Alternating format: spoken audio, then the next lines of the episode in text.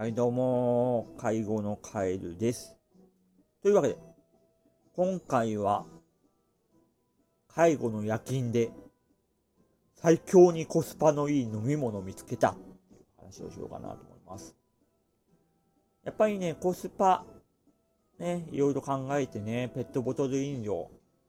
やめて水筒を持って行っているってね、夜勤者さんも結構いるかなと思うんですけどもね、私はついにね、最強に体に良くて、体に良くて、ここ大事。体に良くないものね、飲んではね、やっぱりね、体に良くないんで。体に良くないもの飲んだら体に良くない。当たり前だ。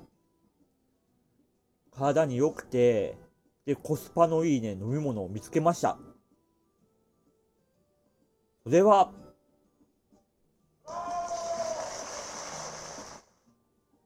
左右です。左右。もうね、ただのお湯の湯冷ましを飲めばね、一番体に良くてね、コスパがいいということに気づいてしまいました。大概ね、あの、介護施設なら、お湯は手に入ると思います。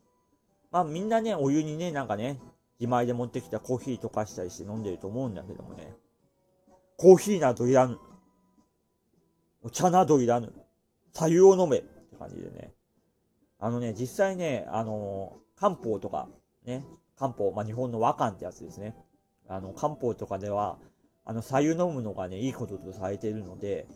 あの、左右ダイエットっていうのもね、多分ね、本とかで合うと思うんで、ちょっとね、ググってみたらいいかなと思うんですけどもね。ただのお湯の湯冷ましを飲めばね、一番体に良くてコスパがいいってことにね、気づいたんだよね。うん。でね、左右ね、やっぱりね、大して美味しくないんですよ、ぶっちゃけね。で、美味しくないんで、飲むときもちびちびと飲むので、あの、水分補給はね、一度にガボって飲むよりも、ちびちび飲みの方が、あの、水分補給には体にいいんで、そういう意味も含めて、左右が最強にコスパが良くて体にいいってことに気づきました。で、あの、私はね、あの、休憩時間にね、飲むも飲み物のぐらいはね、休憩時間にね、左右飲んでたらね、ちょっと他の職員の冷たい目線に耐えれないんで、休憩時間だけ、あの、他の飲み物飲むことにして、で、一人になって夜勤の最中はね、ひたすら左右を飲むというんで、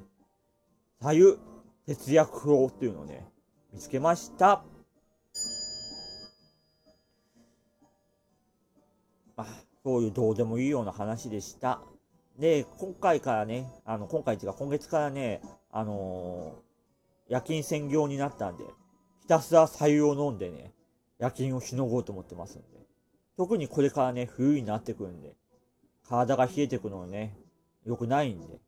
体を温める意味でも、左右おすすめです。ではまた。